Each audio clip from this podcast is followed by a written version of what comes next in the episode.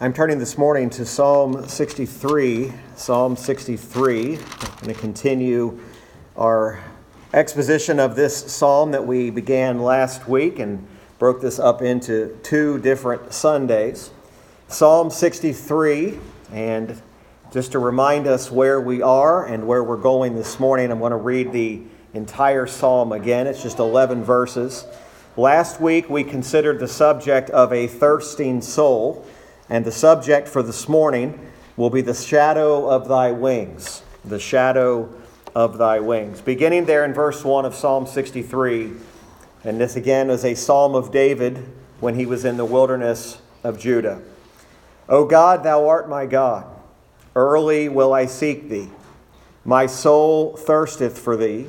My flesh longeth for thee in a dry and thirsty land where no water is to see thy power and thy glory, so as I have seen thee in the sanctuary. Because thy loving kindness is better than life, my lips shall praise thee. Thus will I bless thee while I live, I will lift up my hands in thy name. My soul shall be satisfied as with marrow and fatness, and my mouth shall praise thee with joyful lips. When I remember thee upon my bed and meditate on thee in the night watches, because thou hast been my help. Therefore, in the shadow of thy wings will I rejoice. My soul followeth hard after thee, thy right hand upholdeth me. But those that seek my soul to destroy it shall go into the lower parts of the earth. They shall fall by the sword, they shall be a portion for foxes. But the king shall rejoice in God.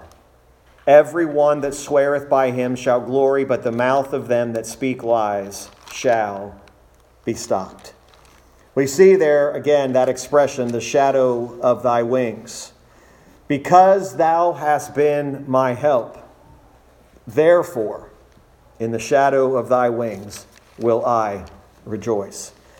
Last week, we established the fact that when we read through the Psalms, it is often difficult to determine whether David is speaking or whether it is Christ speaking. When we deal with the Psalms, we need to understand that Christ is in the Psalms, and there are moments when David, as a type of Christ, is speaking for Christ in a sense. We learned, and even as we read this morning in Psalm 16, the verse number 10 said, For thou wilt not leave my soul in hell, neither wilt thou suffer thine Holy One to see corruption. Of course, the Holy One in Psalm 16 is a reference to Jesus Christ and how he, as the Holy One, would not see corruption. Oftentimes, because we have a struggle in seeing where David is speaking as an event is unfolding in his own life or where Christ is actually being declared, this is one of those examples when we deal with the shadow of thy wings. But again, as we saw in Psalm 16, even as we read for our call to worship this morning, we are very sure that this is a clear reference to Christ because no one but Christ could that be said about. Because thou wilt not leave my soul in hell, neither wilt thou suffer thine Holy One to see corruption. Every other body will see corruption. Um, Jesus' birth was not according to normal generation. Yes, he was born of a virgin, but in addition, his human nature was also perfect. It was unstained by evil, it was unstained by sin. That type of body belongs to no one but Christ. Even in his humanity, he was sinless and perfect. So the reference to will not see corruption is the reality that he has not experienced, or would he experience, the same type of corruption that you and I will face because of sin. So, as in Psalm 16, verse number 10, those words can only be applied to the Lord Jesus Christ. Yet, we have no problem today as believers taking the concept or the thought, the principle to ourselves, remembering that Jesus said in John 14 9, 19, Because I live, ye shall live also. This gives us hope today that because of the resurrection of Jesus Christ, we also have hope that we are also going to live again. The truth is, we're going to live forever. These earthly tabernacles will, one day, they will cease to be. They will stop working. They will take our bodies and they will be put into the ground and they will see corruption. But we will live forever. We have the hope of the resurrection. We have the hope of his coming again. But we also know that Jesus himself, when he was praying for his own in John 17 24, said, Father, I will that they also, whom thou hast given me, be with me where I am, that they may behold my glory. Jesus was talking about something future. He was talking about after the resurrection, where his people would be with him where he is. This is proof, these verses are proof that we also will tread this path of life. We are going to live a life, we're going to live for however many years God has sovereignly given to us, and we are going to live, and our life is going to come to an end. But we have the promise of something. We have the promise of Him as our help. We have the promise of Him as He is the one that will ultimately be exalted. So there are times when only Christ can be the subject of the verse. Now, back in our text in Psalm 63, I want you to look with me again and notice the words that David uses in the second half of this psalm. We looked last week how that David uh, gave these expressions of my soul thirst for thee, my lips shall praise thee, my soul shall be satisfied, my mouth shall praise thee. David was demonstrating all of these things that he uh, was seeking after. As a thirsty man, he wanted Christ and the communion and the fellowship with Christ more than anything. And I made the connection last week how that Christ longed for the fellowship again with his Father. When Jesus Christ rose from that grave on the third day, one of the most glorious realities is upon his ascension, he returned back to the right hand of the Father. It's interesting that David uses the terminology in verse 8 of Psalm 63 My soul followeth hard after thee, thy right hand upholdeth me. One of the things we fail to understand is that Jesus, in his humanity, he needed and wanted and desired the help of his Father. Again, this doesn't make him less God, but he desired the help. The humanity of Christ, remember, in his deity was in union with his body. It was supported, it was to be carried on through the entire performance of the work he did as our mediator in his humanity. Christ received help. He acknowledges he received help. He prayed unto his Father. What did it give Christ when he knew that he had the Father's help? It gave him strength of mind. What helps us this morning to know that we have the Father's help is it ought to strengthen our minds today that we have the help of God. You are not without help in this world. But it also, when our mind is strengthened, when our faith is, is strengthened, it gives life to our faith. Our faith has real life. What a kind of an effect does it have to have the help of God? It helps us to know what God will do. It helps us to remind us what God has done. It helps us to know how God has acted in the past and how God will act in the future. David, writing this psalm, says, Because thou hast been my help. David knew what it was to have the help of God. But David, as a type of Christ, Christ also knew in his humanity what it was to have the help of the Father. This expression, the shadow of thy wings will I rejoice, should not be quickly overlooked, and it should not just be assumed that it's about David alone. Because here's what we do know is when we think about the wings, and the, the Bible will, will demonstrate this out, the Bible demonstrates or illustrates, it's representative of wings, of course, but the cherubim, the, the, the, the representative of God. Uh, we think about the Ark of the Covenant, and on top of the Ark of the Covenant, there was the wings of the cherubs. Those wings stretched out, they formed what we would refer to as a cover. That it, it, it arched over the mercy seat. These, these wings are not just a reference to a bird, they're a reference to actually the very Ark of the Covenant the wings over the mercy seat of God, over the Ark of the Covenant. It, it assured security, it, it assured protection. But it was also a declaration of an everlasting, eternal covenant made between God the Father, God the Son, and God the Holy Spirit. The three in one. Christ in his humanity, but yet God. Christ, the surety and the mediator of the covenant, he knew all of this. The shadow of thy wings is not just a simple expression, it is an expression that David, of course, knew what it was to have the help of God. But again, we cannot ignore David as a type of Christ. This everlasting covenant is vitally important. David was aware of God's help, Christ was aware of the Father's help. He expresses it again because thou hast been my help. In the shadow of thy wings I will rejoice. Everything that Christ declared as he knew his Father would be faithful to the covenant that was made between the Father, the Son, and the Holy Spirit. David knew the covenant of God. When we talk about God and we talk about his faithfulness and we talk about his help, we're not talking about something that's random. We're talking about part of this covenant. Folks, this is our help. This is our hope to know that there is a covenant that was made before the foundation of the world, that God the Father will be our help. And He gave us our greatest help by sending Jesus Christ. It's in this knowledge that we rejoice. Why do I rejoice in a resurrected Savior today? It's because of the knowledge I have of God. It's in, the, it's in the recognition to know that because Jesus Christ has risen and because I am in Christ, because of his righteousness, that one day I am also a part of that resurrection. I am a part of being raised from the dead. And what a glorious truth that is.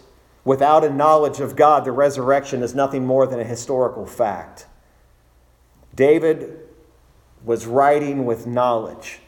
Christ, in his humanity, was walking this earth in knowledge of the Father, in knowledge of the covenant.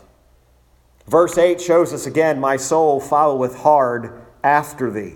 Again, we determined last week from our first part of this, this psalm that David, of course, was on the run from most likely his son Absalom. Absalom wanted to kill him. And David, although he was thirsty and although he was hungered in the wilderness, he said, What I want more than anything is I want communion with God. There is nothing that Christ wanted more than to accomplish the Father's will. It is, it is a sad state of heresy when we begin to hear teaching that Jesus Christ really just went along with God the Father's will, but he didn't really want to do it. We're appalled at that thought. We're appalled at the reality. How could someone actually believe that Jesus Christ, and somehow in his humanity, uh, was just going along with God the Father, but he really wasn't accepting of it? That's a modern day play on what Jesus Christ's humanity was. But Christ in his humanity was desiring more than anything else to accomplish his Father's will. He became obedient in all things, not just some things all things. We understand that David was not always perfectly obedient. We know today we will not always be perfectly obedient. Our resurrection with Christ is not based upon our perfect obedience, it's based upon the perfect obedience of Jesus Christ, the Son of God. And I'm thankful for that today. Because if it was based upon my obedience, my perfect obedience, I have failed miserably. Today, people on Resurrection Sunday, or whatever they want to refer to it, Resurrection Sunday, Easter Sunday, come to church most likely with the idea of give me something hopeful. Especially over the last year, we say, give us something hopeful. Give us something to have our hope in. Our greatest hope is found in Jesus Christ and our knowledge of Him. Not just an intellectual acceptance of that there was a Jesus, but actually what He was doing he acknowledges his own faithfulness. But Christ himself says, Thy right hand upholdeth me. He knew what it was to be upheld with the right hand of the Father. Our most zealous desire, our most deepest expressions of our faith in Christ ought to lead us to this unquenchable, incessant worship of God. And not in a superficial way, not in a way that can be mimicked and can be programmed, but is simply from a knowledge that God has been my help.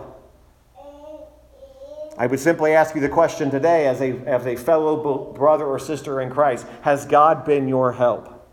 Has His right hand upheld you? His right hand is upholding you today. He's helping you at this very moment. You are not even breathing on your own today. You are only breathing by the upholding hand of God. Christ Himself understood, and David understood in his own way. David would declare often, My faith is immutable. My faith never changes. I am always going to be faithful to God. And we know that David would fall by some of his own statements because he would have times of failure. But he also knew that God will continue to be my help. Of course, the Lord Jesus Christ knew exactly what was going to happen. And we begin to see portions of this. Look what he says in verse number 9. David understood what it was to be sought out, but notice it says, But those that seek my soul to destroy it shall go into the lower parts of the earth. Uh, we understand here that David, his life was in danger. David faced javelins that were thrown at him by Saul. He faced attempts to kill him by his own son Absalom. He knew what it was to have his life desired to be cut short. when Jesus Christ in his humanity, when it became very apparent that Jesus Christ was claiming to be God, the Jews became incensed with his proclamation. As a matter of fact, why Jesus goes to the cross is because he's convicted of blasphemy. Blasphemy because he equates himself with God. He says things like, I and my Father are one. It wasn't that Jesus Christ was going around doing miracles, they put him on the cross. What put him on the cross was that he declared himself to be God. He declared a truth. He declared what was to be. Even in his humanity, he was still God. But yet, it was his humanity that was required to go upon that cross and pay the penalty for the representatives that he was dying for which is us sinners in need of a Savior. But they sought to take the life of Christ. Their goal was to destroy him, not to just harm him, not to just derail him, but to literally take his life away. That's what they wanted. So, can you imagine on crucifixion day? Satan and all of the unbelieving Jews and all of the unbelieving Gentiles, whoever became part of that mob, must have thought, We've accomplished our goal. We took his life away. And yet, by taking his life away, they fulfilled the greatest prophecy of all of human history. All in the foreordination and foreknowledge of God, they carried out God's will. What a glorious truth that is. You think you're taking his life. No, you're actually fulfilling the will of the Father, and you are fulfilling the everlasting covenant. Nevertheless, they were aiming at taking his life, and they gained it. They gained it from the human perspective. Their entire plan had appeared to finally go off. There were other times in history they tried to take Jesus and he either disappeared or he moved out of the way. Why? Because his time had not yet come. It was only when his time had come that he willingly gave of his humanity to those who wanted his life. Now, David, as he ran from his son Absalom, there's no question David must have had lots of things in his mind. He must have thought about the relationship between father and son and how unimaginable it must be that my own son wants to take my life.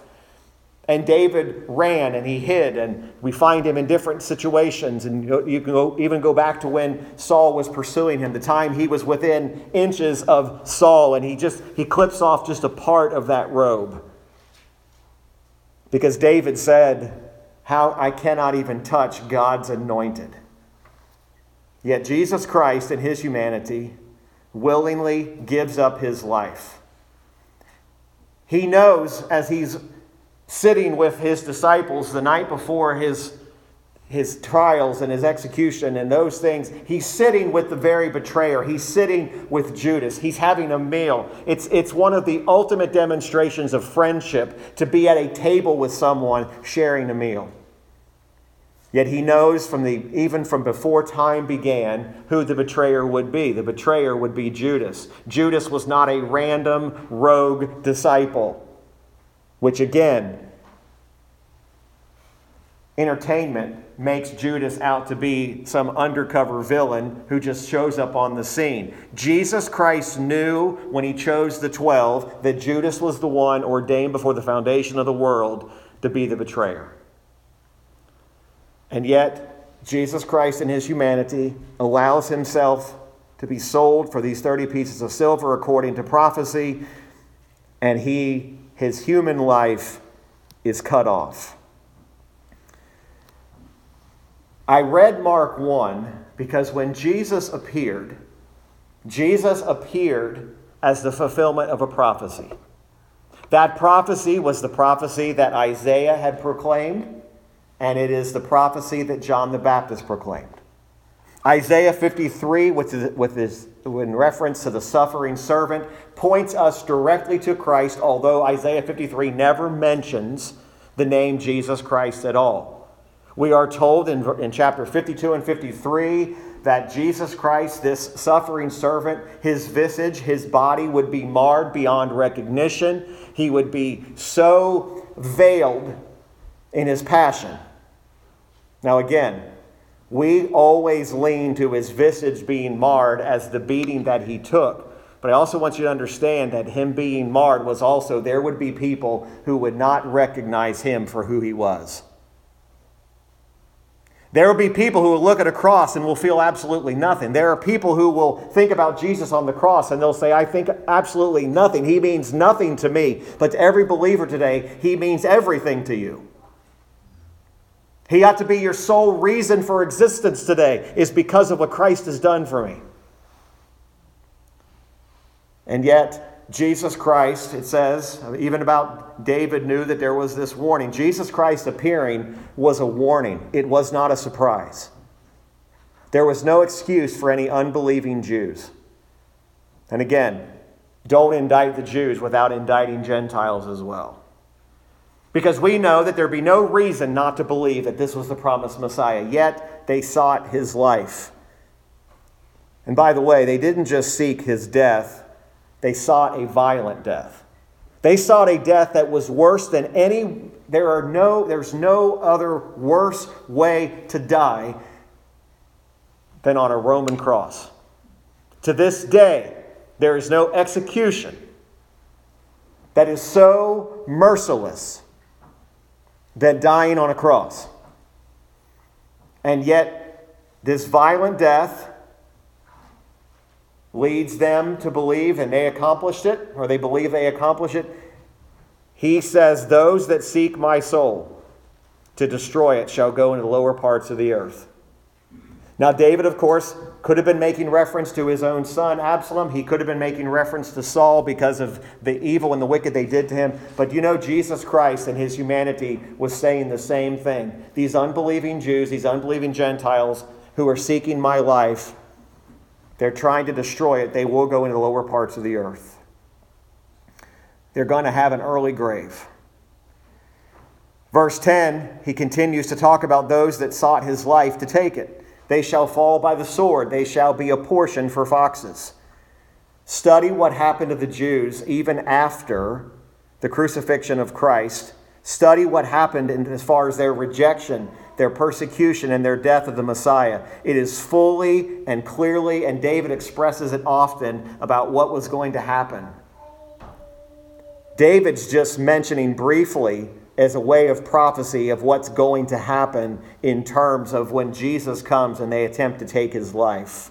They shall fall by the sword. Do you realize the Roman government was used as a tool of judgment towards the Jews? It is not by happenstance or circumstance or by chance that the Romans ruled over the Jews. It was a direct result of their unbelief in Jesus Christ the Messiah.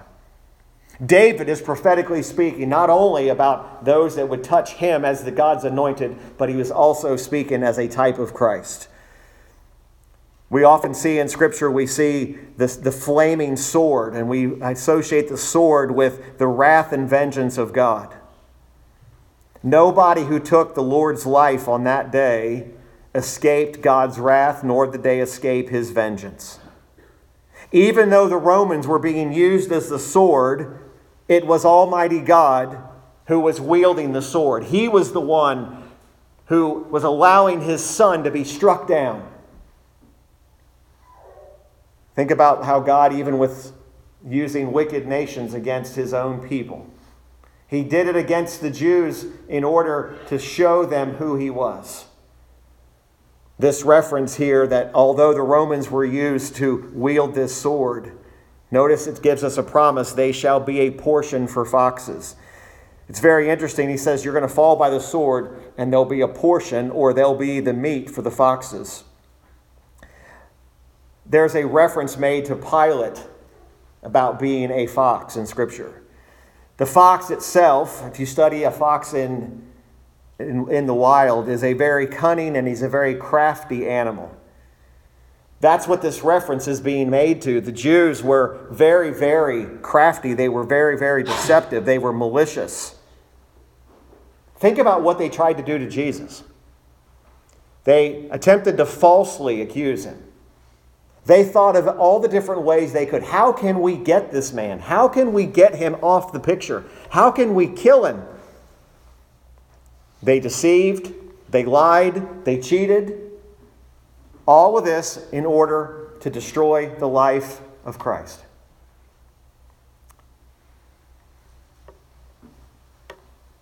Even when Judas came back and showed some signs of remorse, and that's all he showed was a little bit of remorse, not repentance.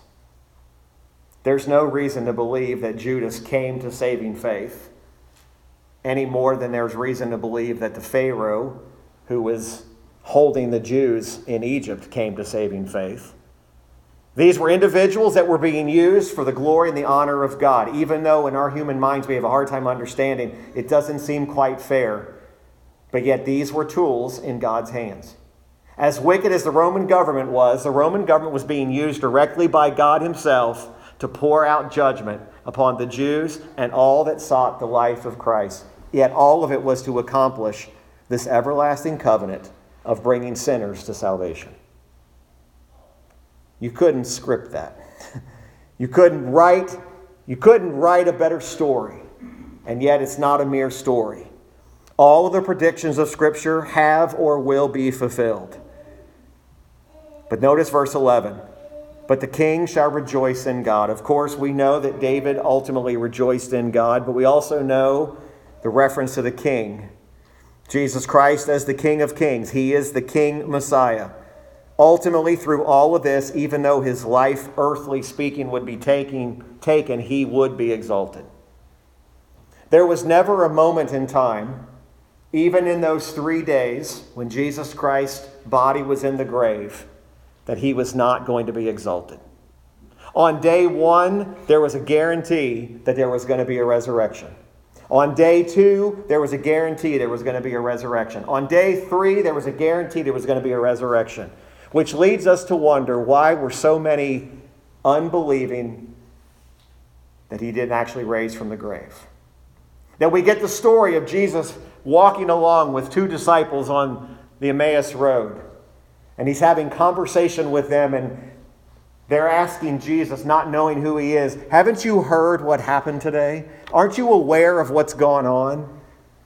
And it beautifully says that Jesus starts with Moses and the prophets and begins to declare Jesus to them. All through the Old Testament, you see Jesus being exalted. But he would be exalted in an even greater way. He would be raised up, and one day he would go right back to the right hand of his Father, the very same hand in which upheld him, the very same hand in which he enjoyed fellowship with. The glory of Jesus Christ as the Messiah would appear, and he would rejoice in God for all of this. By his rejoicing and by David's rejoicing, there were others who came to God because of his confession. Notice what it says Every one that sweareth by him shall glory, but the mouth of them that speak lies shall be stopped. Can I just stop a minute and just point you to that last phrase of Psalm 63? The mouth of them that speak lies shall be stopped. Folks, the bombarding of lies regarding Christ, the bombardment we see of lies in general, according to the things about God, one day every one of those mouths will be stopped. Not some of them, not portions of them. There will come a day when there will absolutely be none speaking lies. You know, lies have become such a commonplace in our society that we don't even think twice about them. Lies in the church now becomes commonplace. We stand up and we say something knowing that what we're saying in some places that's not right.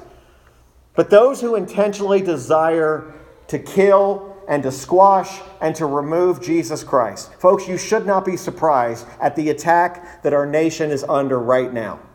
If you're surprised, you, you have not read what Jesus really meant when he said that the world is going to hate you, and the only reason they're going to hate you is because of me. They don't hate you because you're a believer, they hate Christ. Don't give yourself that much credit. You're not the one they hate. They hate Christ. How do we know that? Because Jesus said, The world's going to hate you because of me, not because of you. You're not the problem. Christ is the problem, and we know he's not a problem. But, folks, if you think everything that happens is not intentional, there's an intentional desire and aim to take Christ out even though he's already gone to the cross, he's already rose from the grave, he's already seated at the right hand of the Father. The world that's lost and away from Christ wants absolutely nothing to do with him. But you understand that you cannot stomp out Christ. You can close every church. You can ban people from speaking in his name. You will not stop Christ and his glory, and you will not break the everlasting covenant that was made before the foundation of the world. Don't live in this world as if you're somehow losing.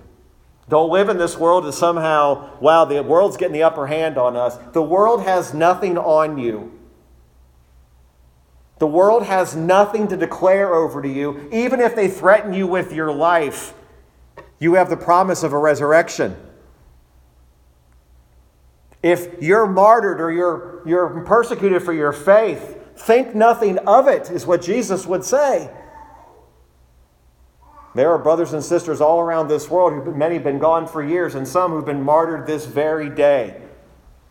While we sit here in our comfortable churches, thinking we're doing God a favor, there are people who are suffering real persecution. We have not yet seen it here. You say, Are you not watching the news? I'm watching the news. You're unaware of how bad it's going to get. And there will be a mighty purge, and there will be people that will be left standing who truly believed in Christ, and there will be others that will say, I never wanted anything to do with him. It was just something I wanted the benefits of Christianity for. And our churches are filled with people who just want the benefits of Christianity, but when the real persecution comes, will flee like rats on a sinking ship. And they will not remain because they never knew him. Jesus declares that there will be many who professed and actually did miracles in my name. And he'll say to them, I never knew you. Why is this so important? It is so important to realize and to know who Christ really is. Everyone that sweareth by him shall, shall glory. To swear by the Lord or by the name of the Lord, that's the meaning of the scripture. What it means to swear by the Lord is to confess, to acknowledge, to submit, and to trust in the Lord. This is not just some mere, I take a vow to be true to God. No, this is to absolutely confess Him, to acknowledge Him to be who He claims to be, to submit to Him, to trust in the Lord. I love what Isaiah Isaiah 45, verses 23 and 24 says this I have sworn by myself, the word is gone out of my mouth in righteousness and shall not return, that unto me every knee shall bow, every tongue shall swear. Surely shall one say, In the Lord have I righteousness and strength. Even to him shall men come, and all that are incensed against him shall be ashamed. Even Isaiah was writing knowing that this is coming, where there are going to be those who swear by him and those who are ashamed of him. Listen, Resurrection Sunday is not about just, and again, I don't, I don't mean to be, I'm not trying to be irreverent and being smart, Alec, this morning. I, but we have got to get to the place where we understand that this is not just some day that we, we, we consider and dress ourselves a little bit greater, we put our Sunday best on, whatever the case is. For believers, this is like every other Sunday. This is like every other day who truly know what it is to know Christ. Again, I think we should take every opportunity to proclaim Christ. I think if there's someone seated here today who has yet to repent and believe the gospel, I hope that Resurrection Sunday maybe played a part in why you're here, why you're listening more intently, but I also understand that every single time we open the Word of God, we're opening the Word of God with knowledge. And we're opening it saying, This is not just some nebulous God we know nothing about. He's been my help. I have trusted in the shadow of his wings over and over and over again. And knowing that no matter what this world, no matter what happens in this world, if Christ's name gets banned from every single corner of this earth, you are not without hope and you're not helpless. Folks, we have got to stop living like we are, we are on the wrong side of this. And cowering in fear. We cannot cower in fear when our name and the Lord's name is attacked. Listen, I'm talking about spiritual attack now. I'm talking about your faith being under fire. I'm talking about when it actually comes to your house and they say, You will not proclaim the name of Christ anymore. That has not happened yet, but it is coming. It may not be in our lifetime, it may be our kids, it may be our grandkids. But they're going to face a time when it, just, it won't just be you can't gather, it'll actually be you can only gather, and when you gather, you cannot speak the name of Christ. I'm not a prophet. I just read the scripture and I know what the Bible says. The world's going to hate the world. They're going to hate you because of Christ. There is no salvation from sin. There is no salvation from Satan. There's no salvation from the world and from death and damnation, but in Christ Jesus alone. Your hope in the resurrection this morning is the fact that God has always and will always keep his covenant. There is not, it is not going to be amended. I don't care how many translations of the Bible you can try to change it and change the wording. You can, you can take the Bibles that are now taking gender out, do everything you want. Do everything you want to do. You are not going to stop or change the covenant of God, and you're not going to change the promises and the prophecies He's already said. Jesus Christ Himself acknowledged it was in the shadow of my Father's wings I found my help. As believers today, it is in the shadow of His wings we find our help. The king shall rejoice in God. Every one that sweareth by him shall glory. Our Lord's resurrection from the, from, his, from the death, his ascension, his exaltation to heaven, was his triumph over every single enemy. What we celebrate on Resurrection Sunday is the triumph over every enemy. Every enemy of the cross, every lie. We celebrate his triumph. That's a matter of rejoicing. I rejoice in God today because He has already put to death everything that has a hold on me.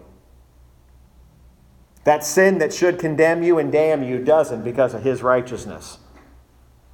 That world that could threaten you to take your earthly life, they're threatening you with heaven. They're threatening you with being with Christ. That's what they're threatening you with. That's really what it boils down to. You take my life, I believe with what Paul said, absent from the body, present with the Lord. Paul didn't just say that to put that on your wall, he actually believed that.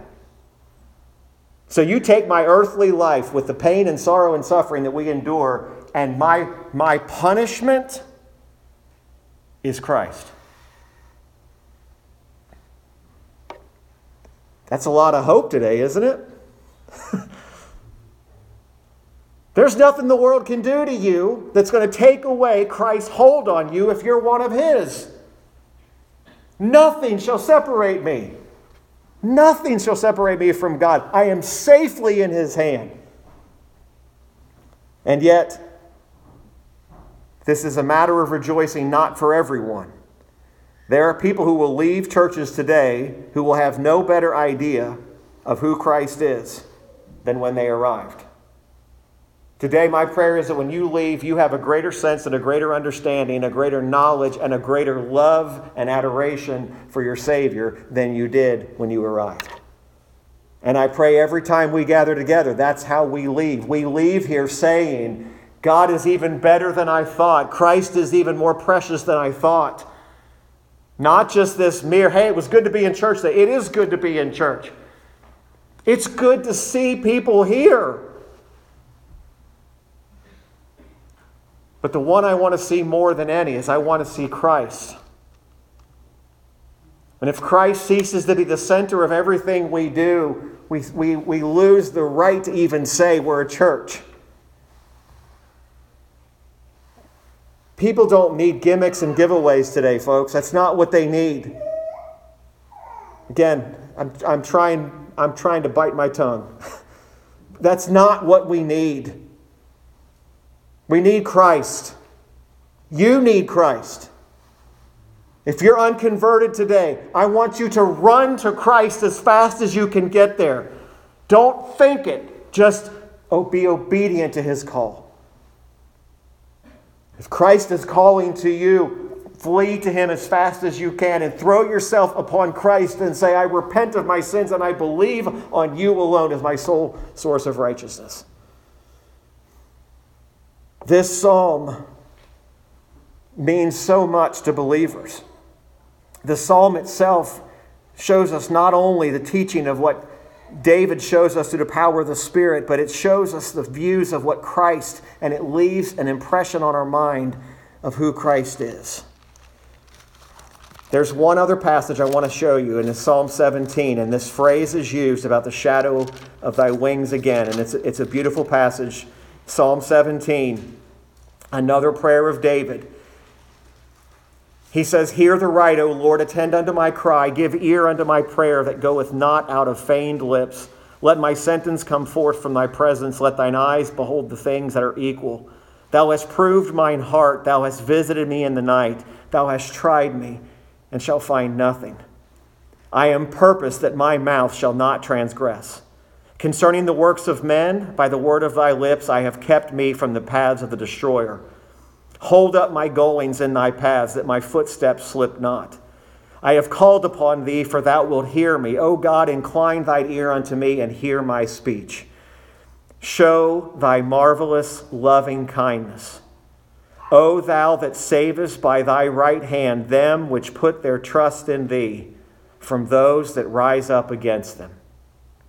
Keep me as the apple of the eye. Hide me where? Hide me under the shadow of thy wings. There is no greater presence and place of protection for the soul than the shadow of his wings. And I'm thankful. I am thankful to know that he has been my help and has continued to be my help. And that I am found in that, in that very shadow. And I trust you can say the same thing this morning. Let's stand together if you would. And as we stand to be dismissed this morning and pray, I'd ask for you just privately and quietly where you're standing. If you want to remain seated, you can do so as well, whatever. I want you just to, in time of private prayer before we leave here, I want you just to speak to the Lord. I, I don't know. I don't know what it is. It may be a burden today for someone else. It may be a burden for your own soul. It may be a burden for, for somebody else. I would just ask you in private prayer, just pray as the Holy Spirit leads you today. And then we'll be dismissed and we'll be on our way. And I hope today that we've seen Christ and we've seen him in his glory. Father, as we bring this time, this gathering to a close, Lord, we are certainly grateful. We're thankful to know that the promises that have been made before the foundation of the world will never be broken.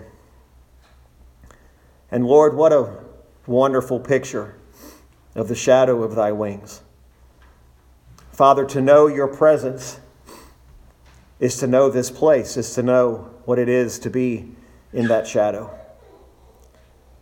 Father, we realize that we can do nothing apart from you, but we also know with Christ nothing is impossible. Father, I know there are people today here that are burdened for loved ones. And we pray, Lord, and we beseech you today that according to your perfect will, that you would open the eyes of those who still need to see their sin. They need to see their depravity. Show them the cross. Show them the resurrection today in a way that they've never seen before, that they might come to understand that their sin and their need of a Savior. That nothing but Christ's righteousness is acceptable before a holy God. And Father, oh, how we would rejoice if we were to see even just a single soul come to this saving knowledge and this understanding. Father, we pray that your word would go forth from this place with power. That, Lord, we would leave here today knowing that we've not just heard words from a book, but we've heard life giving, life saving words. Lord, may we take our eyes off of the circumstances of this life and turn our eyes back to Christ and the promises. Lord, when the world continues to hate and despise us, may we remember the words of Christ Himself that they hate you because they hate me. Father, we pray for a mighty awakening in this country. Lord, we know that you can, can open the eyes of as many as you see fit. But Lord, may we be steadfast and sure and bold in the day of affliction. Father, go with us now today.